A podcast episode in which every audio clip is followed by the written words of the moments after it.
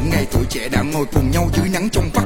Ta mặc kệ cuộc sống ách đặt đè nặng lên vai như những song sắt. Em mãi là một cô gái đẹp nhưng tiếc đường tình anh lái không chắc. Nên đối với những gã theo đuổi em, anh luôn là một cái gai trong mắt. Họ lớn tức khu gầm cầu, muốn đi ra toàn cầu. Thằng đàn ông, anh nuôi chí lớn tập ghét tình yêu và đi làm giàu. Sau này còn lo cho ba má.